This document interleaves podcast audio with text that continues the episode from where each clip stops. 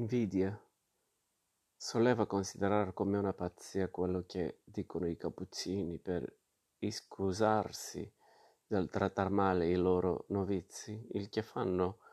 con gran soddisfazione e con intimo sentimento di piacere, cioè che anche essi sono stati trattati così. Ora l'esperienza mi ha mostrato che questo è un sentimento naturale, già che ho giunto appena per l'età a svilupparmi dai legami di una penosa e strettissima educazione tuttavia convivendo ancora nella casa paterna con un fratello minore di parecchi anni, ma non tanti che egli non fosse nel pienis uso di tutto, tutte le sue facoltà, vizi, eccetera, siccome non per già che non era appunto per predilezze dei genitori, se non perché era mutato il genere della vita nostra che convivevamo con lui, che egli partecipava con poco alla nostra larghezza. Ed aveva molto più comodi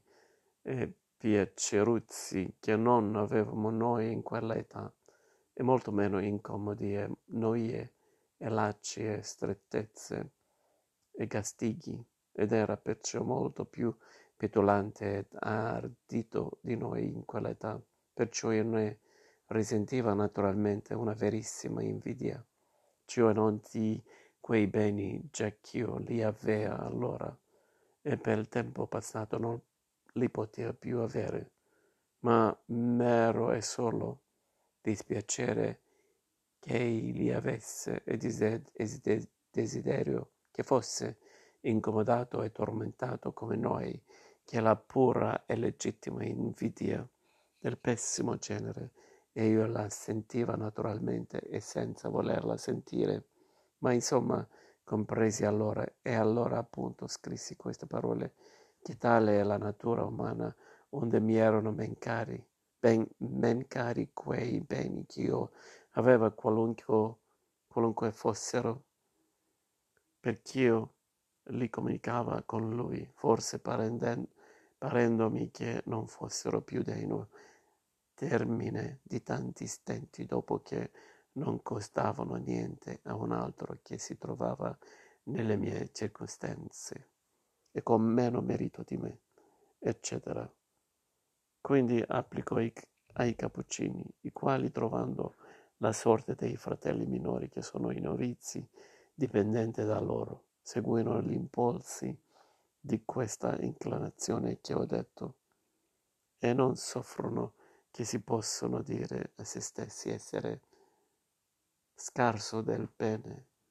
a cui sono giunti poiché gli altri li acquista con assai meno travaglio di loro, né che abbiamo a provare il dispiacere che questi tali non soffrono quelli incomodi che essi in quelle circostanze hanno sofferti. Io non ho mai provato l'invidia nelle cose in cui mi sono creduto, creduto abile, come nella letteratura, dove anzi sono stato proclivissi a lodare. L'ho provato, l'ho provata, posso dire, per la prima volta e verso una persona a me prossimissima, quando ho desiderato di valer quale, qualche cosa in un genere in cui capiva di essere debolissimo. Ma bisogna che mi renda giustizia confessando che questa invidia era molto indistinta e non al tutto e per tutto vile e contraria al mio carattere. Tuttavia mi dispiaceva assolutamente di sentire le fortune di quella tal persona in quel tal genere e raccomandandomele essa la trattava da illusa, eccetera.